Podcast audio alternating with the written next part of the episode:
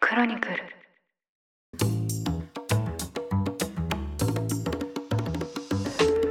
おはようございます2024年2月11日日曜日ニュースコネクトパーソナリティの野村貴文です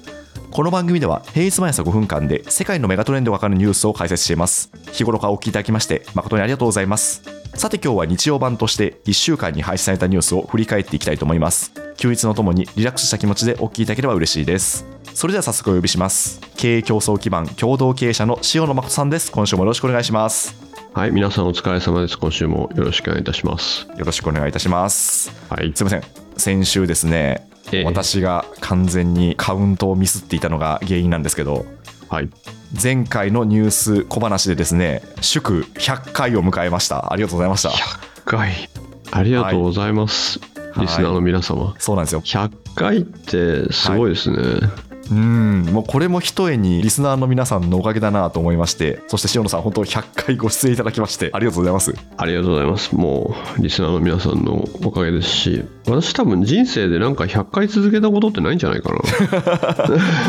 いやいやいやまあ確かに塩野さんの人生の中でも比較的こう長く継続している部類に入りますかね そうですね。何かを100回以上やろうと思ったの、はい縄跳びぐらいですかね。 縄跳びそうですねはい。お前跳びとか二重跳びとかあそうりそうますそけうどそうそう。はい縄跳びぐらいかな。うんいやだからちょっと今回101回目ということになるんですけど、まあ、その100回を迎えられた感謝をですねぜひリスナーの皆さんにあのお伝えしたいなと思いましてちょっと冒頭お時間をいただきました本当ですよ101回しかもね、結構この聞いてくださる方もはい少しずつ少しずつ増えてった100回なので、そうですね、うん嬉しいですねはいもう本当にいろんな方からリアルの場で聞いてますよっていうふうにお声かけいただけることも増えてきましてはい塩野さんも講演された際に聞いてますよっていう方結構出会われるんですよねそうですねまああのそれでご関心を持っていただいてきてくださる方もいるんでそうですね聞いてきましたみたいな方もいらしてでもねそれおっしゃられるとはいああもうなんかすいませんとしか言いようがないっていうね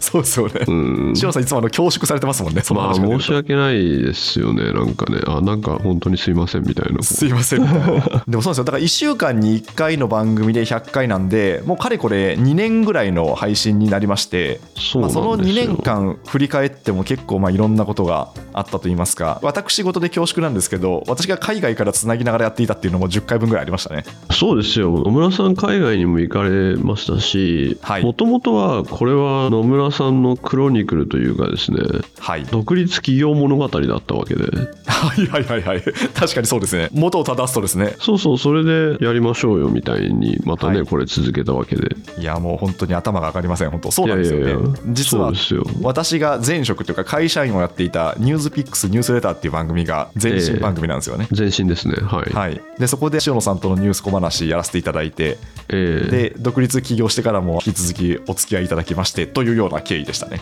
そうだから起業からの2年でもあるわけですよねそうなんですよなんかだからいねつの間にかビジネスを始めて3年目になるんだと思うとなんか時間の経過早いなと思ったんですけど ねえもうポッドキャストといえば野村さんっていうね感 じで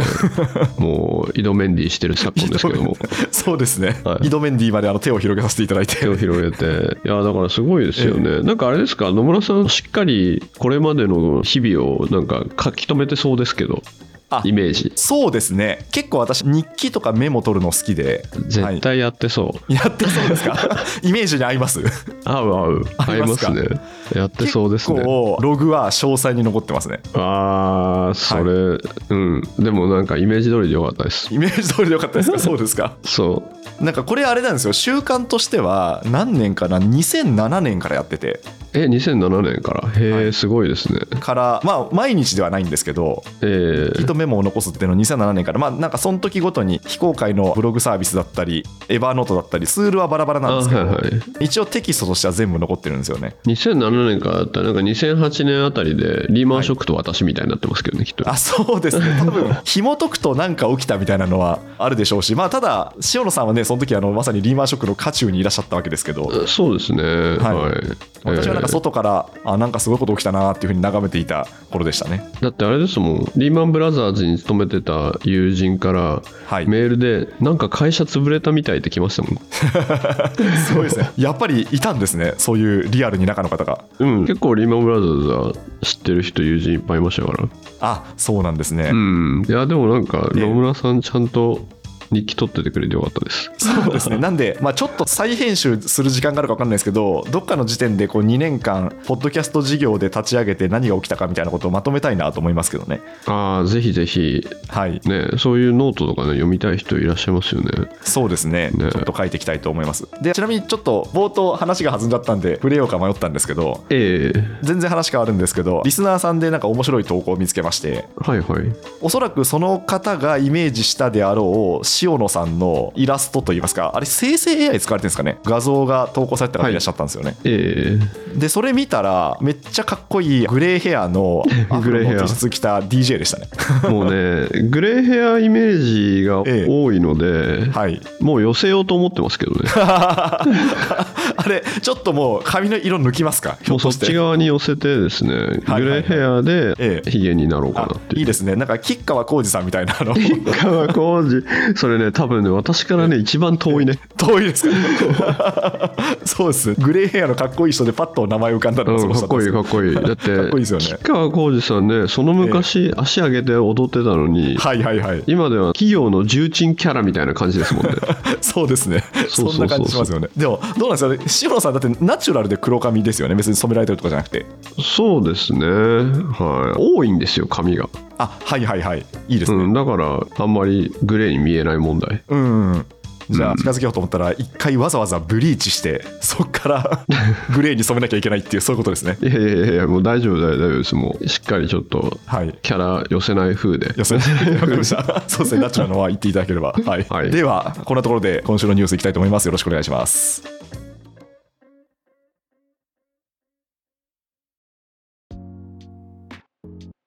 それでは月曜日です。月曜日に取れたのがアメリカ軍の動向の続報になります。これ先週も取り上げたんですけど、1月28日にヨルダンで兵士3人が死亡した攻撃への報復措置として、アメリカ軍は今月2日、イラクとシリア領内にあるイランの革命防衛隊の関連施設など85カ所を空爆しました。この攻撃で少なくとも45人が死亡したとみられます。去年10月にハマスがイスラエルへ奇襲攻撃を行って以降、中東地域で初めてアメリカ軍の兵士が殺害されたということで、アメリカとしては断固たる対応を示した格好です。はい。ということで、これ、先週もですね、金曜のニュースで取り上げたんですけど、アメリカが空爆を実施しました。これについてはどうご覧になりましたでしょうかこの前もお伝えしたように、本当は両者ともこれを拡大する気はないと思うんですよね、アメリカもイランも。はい。それこそ今、じゃあ、イスラエル、ガザ地区であんなことになっている、紛争が起きている中で、ここまで飛び火させてですね、で、大国であるアメリカっていうのと、まあ、ここら辺の大きな国であるイラン、そしてイランって、まあ、いろいろな、まあ、シリアであったりとか、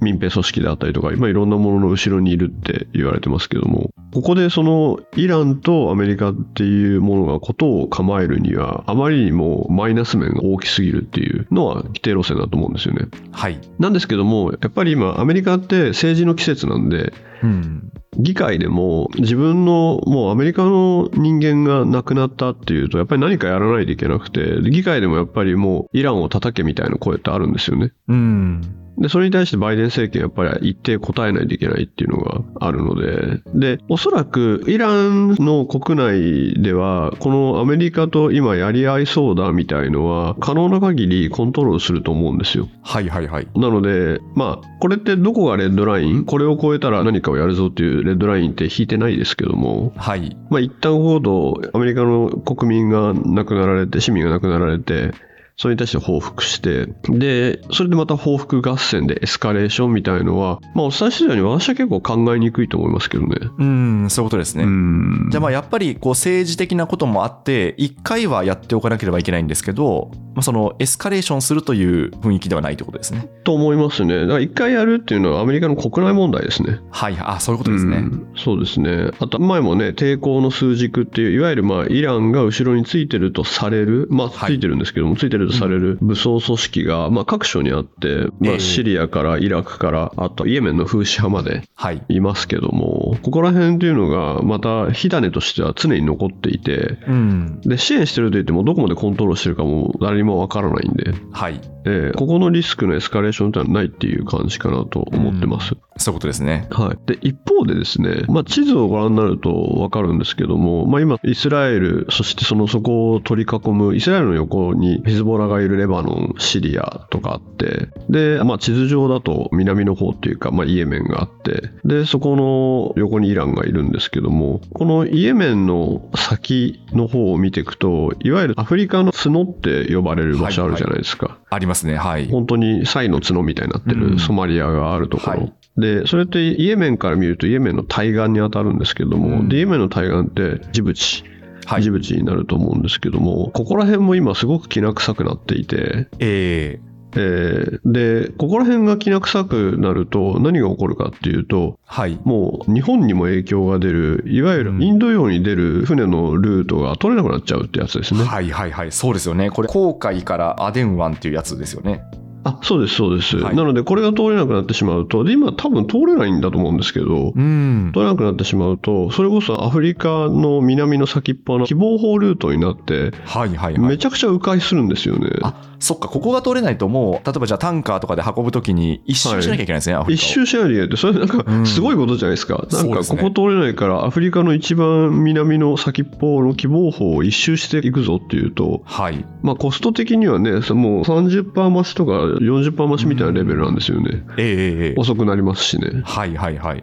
みたいのが今イエメンの横でエチオピアとかソマリアの中にあるソマリランドとかがソマリランドの国家承認問題ですごく揺れていてはい。こっちのイエメンの南の方の角も今困ってるみたいな。はいはだいか。らなんかここら辺大変なんですよね。そうですね。うん、なんかその、まあ、中東情勢って、そのガザ、そしてイスラエルの戦争っていうのが10月に大きな出来事として起きましたけど、えーそのイスラエルを取り巻く状況のみならず、アラビア半島からアフリカえってーいうところも結構、やっぱ日本に与える影響っていうのも大きいわけなんですね。そうなんですよね。だから中東のみならずね、ちょっとアフリカの方を、そしてそこら辺だとやっぱりイエメンっていうのが見えてて、まあ航海ですね。航海周りが非常に今きな臭いっていうのも、ここもちょっと見ていかないとなとは思いますね。そうですね。はい。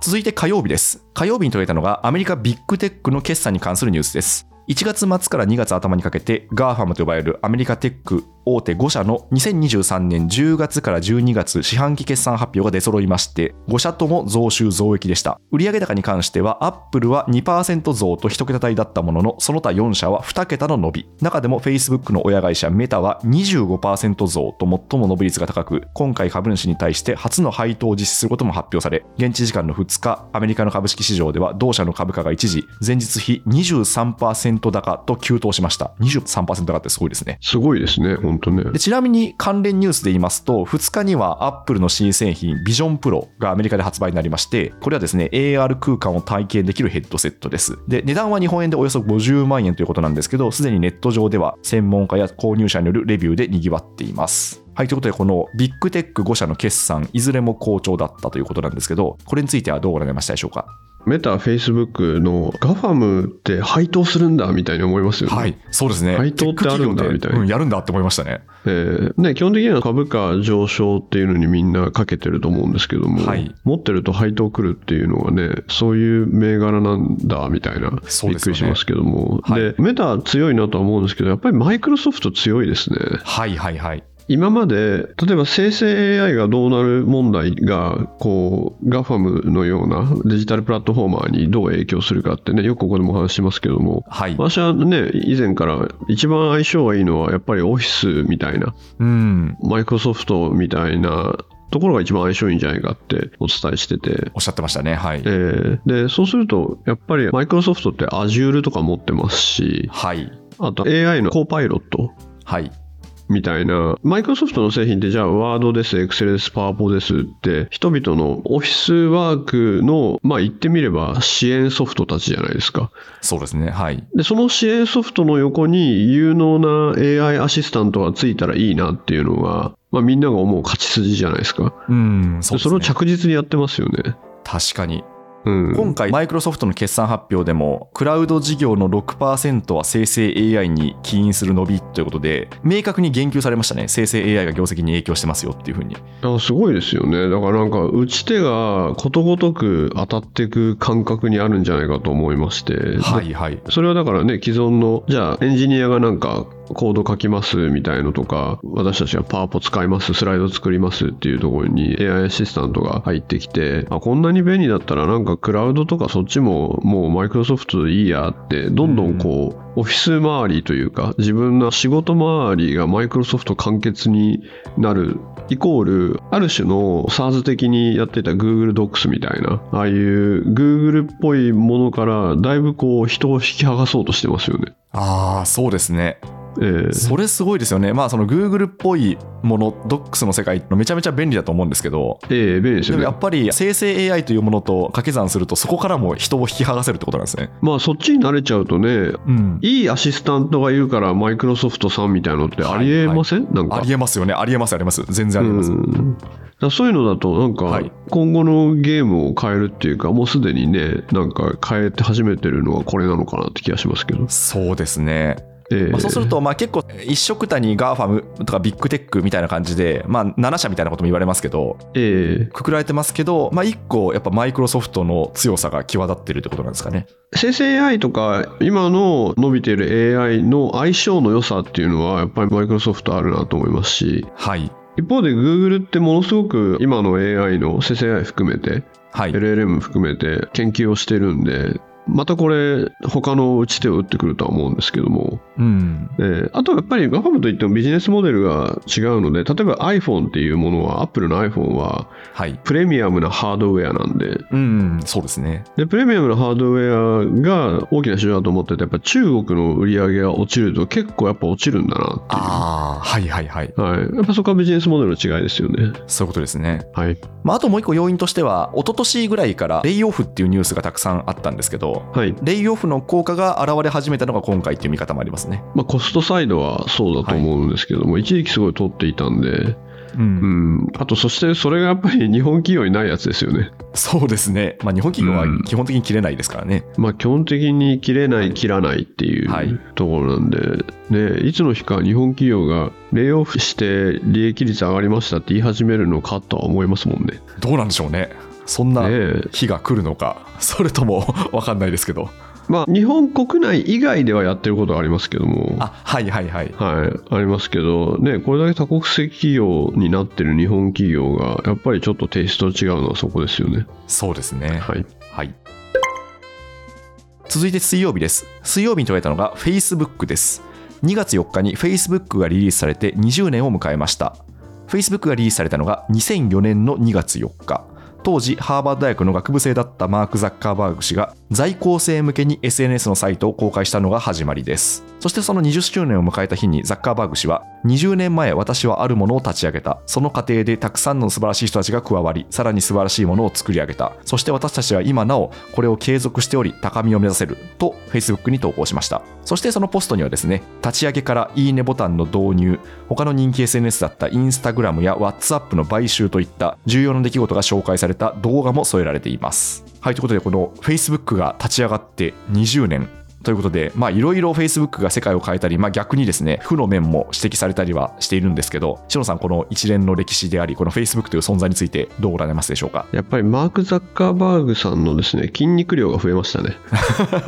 これなんかどっかでやりましたけど、はい、アメリカの IT セレブは体を鍛え出すみたいな、なんかそんなよう そなう、そうそう前話しましたよね。ありましたよね。いやー IT セレブねすぐ体鍛え始める傾向にあると思うんですけども、そう、だから、イーロン・マスク氏もそうですね。そうですそうですね、はいでなんか格闘技ややっちゃうみたいなね、はい、そうですよね。うん、日本にもね一部そういう方たちいますけど、ね、シリコンバレーのトップはかなりそうですよね。はい、そうなんですよね。うんあれ絶対経営者って特にこのシリコンバレーの IT 業界とかって自社をトランスフォームし続けるじゃないですか。はいはいはい、そうですね。じゃあ Facebook だったら VR 行って、ええで名前メタにしちゃったり、はい、みたいな日々その改革してトランスフォームし続けると思うんですけども、はい、そのトランスフォームして当たって、まあ、じゃあ今回のマイクロソフトみたいに収益が上がったみたいにこう打ち手が当たったみたいのをベリートップの CEO がやっていくわけじゃないですかはい、そうです ね。そういう人たちって当たり前ですけど自分の肉体も変えたくなるんでしょうねな るほど。行動様式として、そうそうそうそう会社も変えるし、自分の肉し自体も。分の肉体ももう最適化しちゃうはいはい変はえいち。ゃう、変えちゃいますしええ、次はね不老長寿ね不老長寿、そうですね。そうそうそうなんでしょうね。薬とか、 薬、もうね遺伝子とか、な遺ん伝でし子ょうとね。か、ゲノムとか、ゲノムとか、はい。はい、もうそっちに行くからね、やっぱりね、トランスフォーム癖があるなっていうね、ああ、いいですね。感じがしますよね。因果関係ちょっとどっちか分かんないですけど、そういう人がサービスを作るのか、サービス作ったからそうなったのかはちょっと分かんないですけど。多分ね、誰かが Facebook、メタの株価と、はいマーク・ザッカーバーグ氏のね、筋肉量のね、相関関係とか見てる と思それ見たいですね。あの、写真をちょっと並べてみて。あわかんないですけど、筋肉量が増えてるときは株価がいいとかわかんないですけどね。う。一方で、忙しくなるとね、筋肉ね、いですよ収ね縮しちゃうから、収ね。縮してますよね。だから、ええちょっとしたら忙しいときは業績が好調で筋肉が収縮してるかもしれないですよね。 横に違うインデックスで、こう、野は田いクリスタルさんとか置いてね。確かに。これ比較してありますよね。株価の比較する。でもどうですか、そのやっぱり Facebook ってすごい変えてきましたよね、世の中を。変えましたね変えましたし、それこそ Facebook が出て数年した時にこんな昔の友達と会えるんだみたいなはい。ことがいっぱい起きたじゃないですか、起きましたね。はい。ええだからそれって本当その時あれですよやっぱりみんなマークありがとうザッカーバーグありがとうって思いましたもんねうーん、確かに。日本で言うと、ガラケーだけで繋がっていて、で、相手がガラケーのアドレスを変えちゃったから、もう切れちゃったみたいな友達が結構いたんですけど、そうはい、いう人ともまた繋がれましたもんね。つながってね嬉しいっていう人とね逆にあまたつながっちゃった って人2種類分かれましたけどね確かに確かに。そうですね。生きてりゃそういう人もいますもんね。そうですね。あとやっぱりあれですね、この20年なんですけども、はい本当にね、通貨を作ろうとしたり、リブラってね、はい最初やってましたけ確どかにもあ。りましたね。はい。で通貨作ろうとしたらね、もうみんなに怒られちゃって、はい。米国の議会なんかだと、自分のことを神だと思ってんじゃないかとかね、マーク・ザッカーバーグ氏は言われてしまって、はい。まあ、そんなこともありましたけど、あれですよ、多分今の聞いてらっしゃる20代の方とかですと、ソーシャルネットワークっていう映画をもう知らないんじゃないかと思いまして。ああ、そうですね。だからあの映画も、あれもう10年ぐらい前ですかあれですね、2010年なんですよ、あれ。 2010年ですか、はいそうですか。そっか。そりゃ、2010年ってびっくりですね。もう14年前ってことですかそうなんです ようわびっくりした。なんか、 すごいですこね。の間じゃないんですよ、あえれ。この間じゃないですね。14年前なんですね。はい知らなかった。そうそう。だから、多ええ分、Facebook が当たり前にあるはい世界なんですけど、うん。多分、それが、じゃあ、ハーバードの寮から生まれて、みたいな、はい。言い伝えによるとみたいなやつとか、はい。ソーシャルネットワーク見てない人が結構もういるんだなと思ってるんで、うん。ぜひ若い人、ソーシャルネットワークってなんだみたいな人は、はい。ソーシャルネットワークっていう Facebook を題材にした映画を見ていただきたいですね。そうですね。何でしたっけ最初の頃はデートアプリみたいなのを作って、女子学生の顔をなんかそのありとかなしとかそういう風にやっていったら、大学当局が怒られたみたいな描写もありましたよね。そうです、そうです、そうです。ええまさにそういうところで。しかもまあ、あれはザッカーバーグ氏が異論を唱えてますけど、はい振られた腹いせに作ったみたいなね、はいはいはいはい。映画の描写ですと。ええんそういう描写でしたね。そうだ。ええ思い出しでた。もあのソーシャルネットワークって映画は当時本当に批評家の称賛を浴びていろんなランキングで1位だったんですよね。うん。ええであの監督デイビッド・フィンチャーですけどもはい。いやすごいよくできた映画だなっていうでまたね企業物語とか裏切りの物語とかシリコンバレー物語的なものにも見えますしねだから今見るとまた面白いんじゃないかなっていうそうですよね2010年ですね。ええそうか。ええでまあ、そうすると、どんどんこうメタになったりとか、まあ、その前はリブラを作ったりとかっていうふうにこうトランスフォームを繰り返しながら、まあ、あと本当にインスタ買収とかが一個大きかったと思うんイでンすスけタど、買収ですね。ははいい。まあ、そうなっていく中で、まあ、最近だとあれですよね、まあ、塩野さんも金がおっしゃってますけど、この生成 AI とか、偽情報に対してどうプラットフォームが責任取るのかっていう問題に直面してますよね。そうですね。やっぱりだからフィルターバブルを作り出してしまったっていうのを批判されていて、まあ、人々がまあ同じような情報だけを受けてしまう話であったり、まあ、インスタ持ってるんで、まあ、インスタを見る人、まあ、特にティーネイジャーとかが影響を受けてるみたいなところも、まあ、ある意味 Facebook のこの20年そしてユーザー数30億人ですか30億人みたいな世界が作り出しましたし、あと思い出しましたけどソーシャルネットワークでも最初ザ・フェイスブックだったんですよね確かねあそうだ、思い出した、そうですよね、ザついてましたね。でそれでザ・ダサいから取れって言われたんですよねはいはいはい。それで Facebook になったみたいな描写ありましたよねうん、ありました、ありました。ありましたよねはいうんなんかいろいろ面白いですねそうですね。なので、はいまあ、ちょっとこの20年を機に、ソーシャルネットワーク、まあ、ちょっと14年前の作品っていうのは、私、ちょっとさっきビビったんですけど、びっくりします ねはいびっくりし14ました年経っちゃったんだっえてえあれからそうなんだと思いましたけど、そうそう一回見ていただくといいかもしれないですね。そう、あそこに出てくるマーク・ザッカーバーグ役の人はね、すごいおどおどしたナードな感じで、はいはい。まさかそれがね、筋肉マンになるとは。そうですよね。だからそういうことですよね。まさに、そういうもこととですねもとはナード、まあ、ナードって日本でいうとオタクだと思いますけど、はい。な人が今や、まあ、本当に筋肉マンで柔術をやっているというよう な、事実をやってるみたいな、それでイーロン・マスクとね、金網マッチさせろみたいなね、そうですね。はい。 これはすごい変化ですね。ぜひ見てみたいなと思いますけどね。ははい。い。続いて木曜日です。木曜日に取られたのがアメリカ・ボーイングの事故に関する動向です。先月1月5日にアラスカ航空が運航していたボーイングの旅客機が離陸後に機体パネルが吹き飛び緊急着陸した事故が起きました。その事故に関しましてアメリカの NTSB 国家運輸安全委員会はボルトが欠落していたことが原因という報告書を今週発表しました。で、この運航していた機体は、ボーイング社製の 737MAX9 という機体でして、報告書によりますと、窓部分のパネルを固定する4本のボルトが適切に取り付けられないまま出荷されたということで、組み立て時の作業忘れの可能性が示唆されています。で実はこの機体なんですけど2018年末からおよそ5ヶ月間で2度の墜落事故が発生したものでしてボーイング社としては非常に人気の機種なんですけどタイトなスケジュールによって生産現場にプレッシャーがかかっているのではないかということが指摘されていますはいということでこのアメリカで起きたアラスカ航空の事故ということなんですけどこれについてはどうございましたでしょうかいや、これ、737MAX ってフラグシップモデルですもんね、ボーイングの。はいはい、そうですねうん冷戦ですね一番はいですよね。だから、どうしてもね、全然わからないですけども、このボーイングのこの話っていうのと、あと、まさにこの間の羽田空港で炎上してしまったエアバス、はい、エアバスの A350、350だと思うんですけども、うん、比較しちゃいますよね。そうですねえーで、あっちの羽田の方のエアバスは、カーボン、炭素繊維の材料でもちろん作ってるんですけども、はいそれでまあ軽くなっててで耐熱性って意味では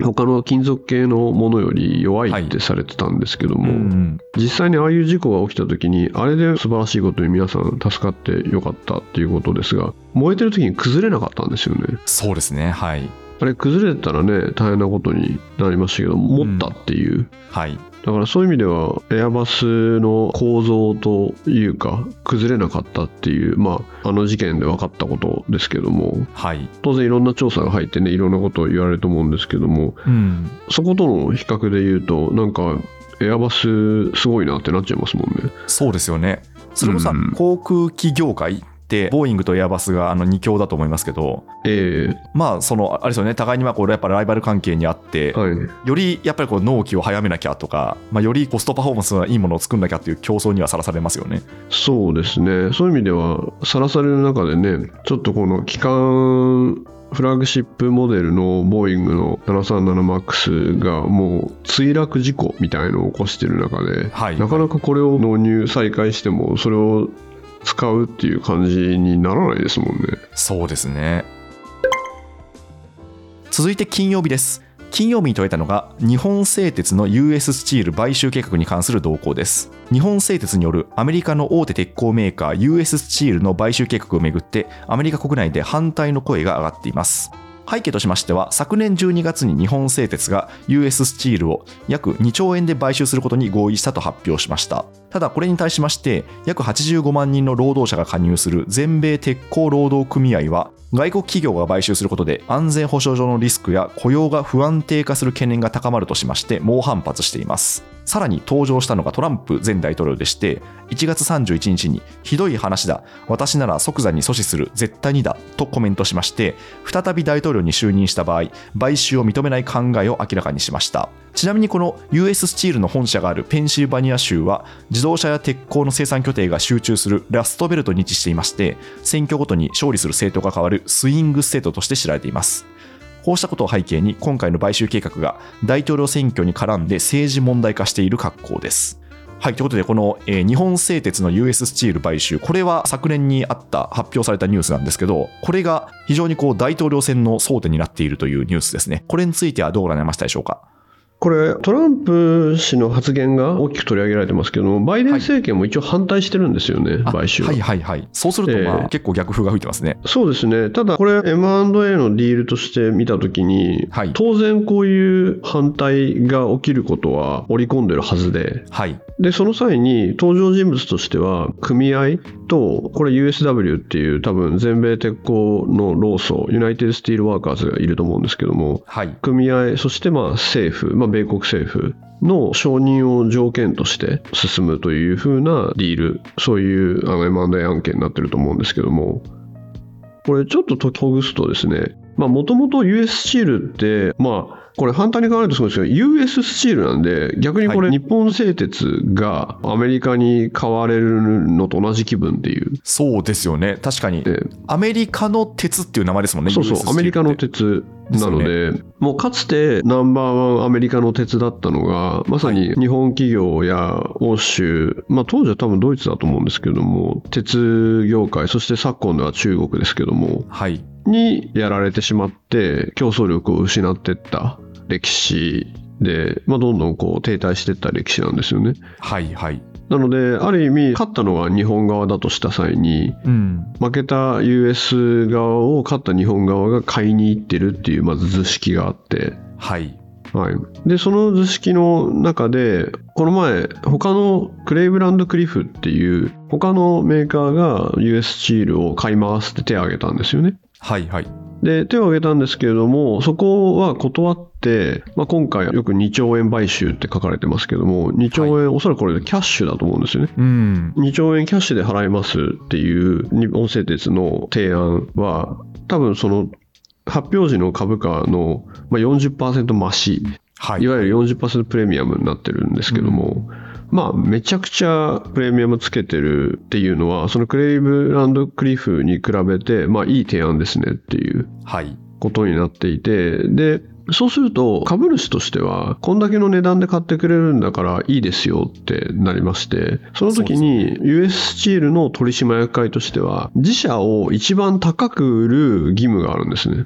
ああ、そっか、そもそも取締役の義務としてそれがあるってことですね。そうですね取締役の株主への忠実義務として、はいはい。一番良い買収提案をうん。受け入れるっていうはい。ことになりましてでその際になんか例えばですけども買われた後も取締役をクビにならないで済むからちょっと安い方に買われちゃおうみたいなのダメなんですよ。うん。でなんか米国ではなかなかそういうことって起きないですけども日本だとちょっとそういう雰囲気のやつあるじゃないですかそうですね、ええあこっちに売るんだ。結構仲間っぽいところに売るんだみたいなやつでみすね。たいな。で、はいそれって友好的だからいいと思ったみたいなこと言うんですけども、よくあはのい敵対的友好的っていう買収、特にまあ TOB、公開企業に対して全株買い回すみたいなことを言うときに、敵対的っていうのは、あれ誰に対して敵対的かというと、取締役会に対しての敵対的なんですよね。うん。取締役会が嫌だって言ってるのに買おうとされてるみたいな。はいはい。ただ取締役会の究極的な役割は、株主さんのために忠実義務を果たすことなんで、はい。なんか今買いたいっていう人がいたけどもっと高く買ってくれる人が現れたからそっちに売ることにしましたってなるわけで、まあ、それが日本製鉄だったわけですよねうん。日本製鉄だったんですよね、はいはい。で、そうすると、これに対して、まあ、安全保障上の理由でみたいなのがあるんですけども、アメリカが安全保障上の理由でって言った時、必ず出てくる人たちがいて、それがですね、シフィウスっていう人たちで、シフィウス。はい。シフィウス、スペルだと CFIUS で、まあ、よく日本語だとですね、対米外国投資委員会っていう、まあ、なので、はいはい。この手の M&A 案件が出てきた時に、まあ、これはシフィウスマターですね、母っていうとちょっとかっこいいやつな んですけど、そうです ね。確かに、なんか専門家っぽい感じがしますね。多いですよね、なんかねえ。 で、これ確があれなんですよ。外国の会社が米国企業を買いたいって言った時に、安全保障上の脅威があるかどうかを判断する委員会で、はいはい。で、それのトップが財務長官なんですよね。うん。えーで、これって今、イエレン財務長官がやってると思うんですけど、議長だと思うんですけど、はい。ここが通らないと通らないんですよ。うん。なので、政府って言った場合はシフィウスで、あとまあ組合が OK 出すかみたいな感じになっていて、で、時々ですね、何らか買われたくない人が、シフィウスに言いつけて買収をおじゃんにさせたりするんですね。へえ、そうなんですか。えーだから、シフィウスがああ言ってるんだけど、もともとシフィウスにすごい、いや、あいつらやばいっすよ、買われたらアメリカやばいっすよって言ったのはあんたじゃんみたいなのは時々ある。はあ、そうなんですね。はい。え今回の場合は US スチールはもう株主への忠実義務として一番高いお金を出してくれた日本製鉄に売りますよと言ってるわけじゃないですか言ってますね。でもその関係者とか、まあ、この全米鉄鋼労働組合とかはまさに反対してますけどはい。それをこう良しとしない人たちがこうあのシフィウスにちょっとあのディールやばくないですかみたいな風に言っていた可能性があるってことですか、それはありますし本件だと多分政治の季節なのではいこれを止めたらなんとなく有権者たちがはいいいことしたって思ってくれるかもって思う人たちがいるじゃないですか今、そうですね確かに、うん、そっかだからそういう意味ではええ大統領候補みたいはいな人たちは、まあ、例えばじゃあトランプ氏がすぐに止めるって言ってるみたいな、はいじゃあバイデンン政権も一応反対してるんで、うんじゃあシフィウスに対して、まあ、通達する何らか言うみたいなことまたはまあもっと強硬だと何らか大統領令を出しちゃうとかはいいうのがもしかしたら人気取りになるかもですよね。そうですねうん、そっか確かにアメリカの鉄っていうふうにまあ本当にこう正常期が輝いてる企業が日本企業に買われるみたいなふうになった時に確かにそれを止めるとなんか正義のヒーロー感ありますよねそうなんですけどもおそらく経済的にははいその日本製鉄が買うプライスは高いかもしれないですけどもはいくっついてやっていかないとすごくこう低価格ででなおかつ今鉄余ってるよっていう中国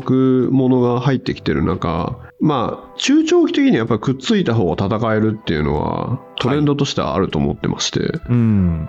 だから中長期的にはもう US スチールダメになっちゃうかもなんですけども超短期的には今これ止めると人気者になれるかもみたいなはいはいそういう感じはしますけどね。そういうことですねええはいただ今お伝えしたようなことって普通 M&A のアドバイザーって、はい、まあ、全部考えてるはずなんではいはいはい次はどれだけシフィウスそしてその周り、まあ、米国政府に対してロビーイングできるかですね。うんそういうことですね、ええまあシナリオとしては起きるだろうなということで、まあ、ここから先どうするかってことですねそうですねただやっぱりタイミングが選挙前っていう季節だったっていうのはまあ影響あるんじゃないですかね。うんそうですね、だから本当月曜日のニュースと構造は似てるんだなって思いましたはい、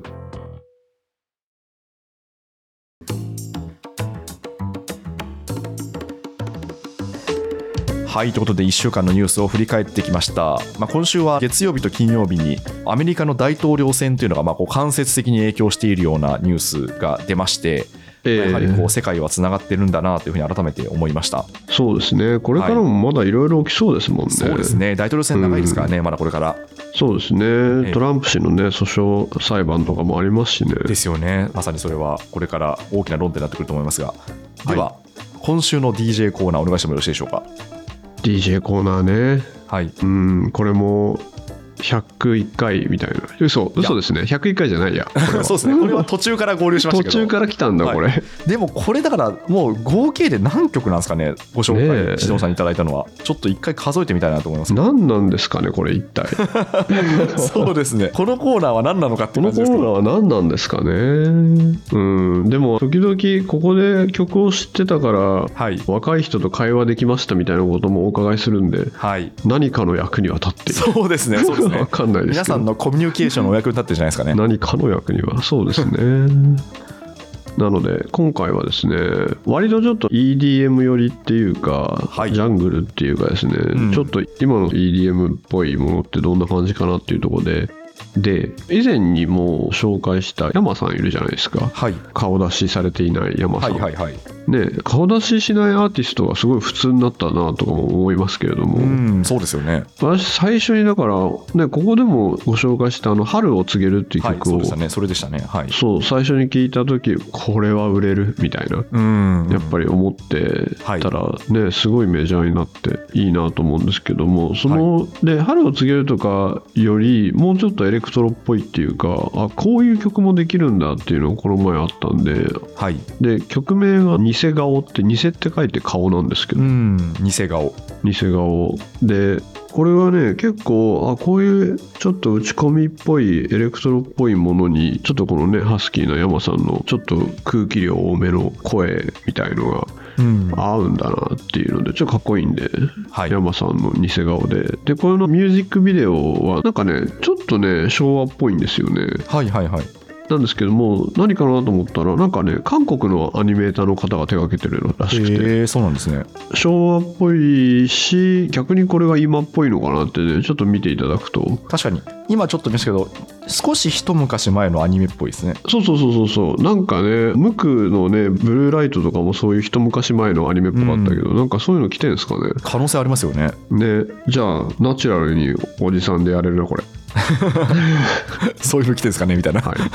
はいい、ありがとうございますじゃあ山さんの偽顔ですね1曲目ははいで次がこれまたちょっと変わったっていうか違うのでですね、はい南アフリカ出身のアーティストで、うんタイラーさんっていうと思うんですよ TYLA タイラーっていうはい人でもうこれまたねやっぱり SNS インスタとかで最初やっててで出てきた人なんですけどもタイラーっていう人の「ウォーター」っていう曲うんこれもねすごいかっこいいしなんか広がる感じのねいい曲なんですけども、はいはいはいね長からインスタとかから来て音楽関係者の目に留まりみたいな、うん最近ありますよね、そうですね、うんそしてそれが日本にも届きということですそねうそうそうそうそう確かにすごいですよね地球の反対側ほぼですねで「ウォーター」っていう曲ですねはいはいで、まあ、ちょっとなんかエレクトロ寄りでエレクトロっていうかなんか EDM 寄りできてるんではい最後はマシュメロっていうアーティストがいろんな人とコラボしてるやつなんですけどもこれ音が何ていうのかな昔ジャングルっていうもうね昔々あった曲でですね「ウォーウォートゥナイト」っていうやつがございまして、あえーダウンタウンの浜田さん浜田さんの曲ですよ、はい浜田さんと TK ですよはいそうですよね小室哲哉さんの、ええあの時のリズムはちょっとジャングルなんですけどうーんあそっかあれってジャングルっていうジャンルジャングルなんっでてすかいう感じなんですけどもあでもそうだだってあれ H ジャングル WithT ですもんねあそうそうそう H ジャングそうだそうルだ WithT っていうア思い出したーティスト名でこそうれですよねあれカバーしてる人とか今多分いますよねなんかはいはいはいあうんいると思いますいると思いますはいだからあれ聞いてあこれ「ウォーテナイトじゃん」とか言ってう「ん H ジャングル WithT じゃん」とか言ってこの人おじさん何言ってんのかなみたいな顔されるやつ ですよねきっとね確かになんかもうカバー曲の方がひょっとしたら市民消えてるかもしれないってことですよねですよねでもなんか時折聞きたくなりますけどねあれはい いい曲ですよね非常にそうそうそう温泉に行こうって言うんですよねあれうね、んうんあそうだそうだ言ってた言ってたそうだそうだそうそういつも言ってるっつってねはいやつなんですけどとと言ってだいぶなんかなぜか「ウォートナイト」側に行きましたけどもじゃなくて、はいはいはいはいじゃなくてはい、はい、じゃなくて今のかっこいいジャングルっぽいやつってこれだぞっていうので、曲名ははい「ノーマンズランド」っていう曲でこれも新しい曲ですねうんはいなんかおしゃれだなって「ウォーウォートゥナイト」ではなかったですねありがとうございますじゃあはいちょっとごめんなさいウォーウォートナイトの方が頭にちょっ入とっねちゃいま今すけどね量が多かったですけど違くてそっちじゃなはい、マくシてュメロのはいノーマンズランドですね、あはいりがとうございますいうはい形ではいということで今回も非常に今を切り取るような EDM 系3曲 ですねはい、はいい、ただきましたありがとうございまし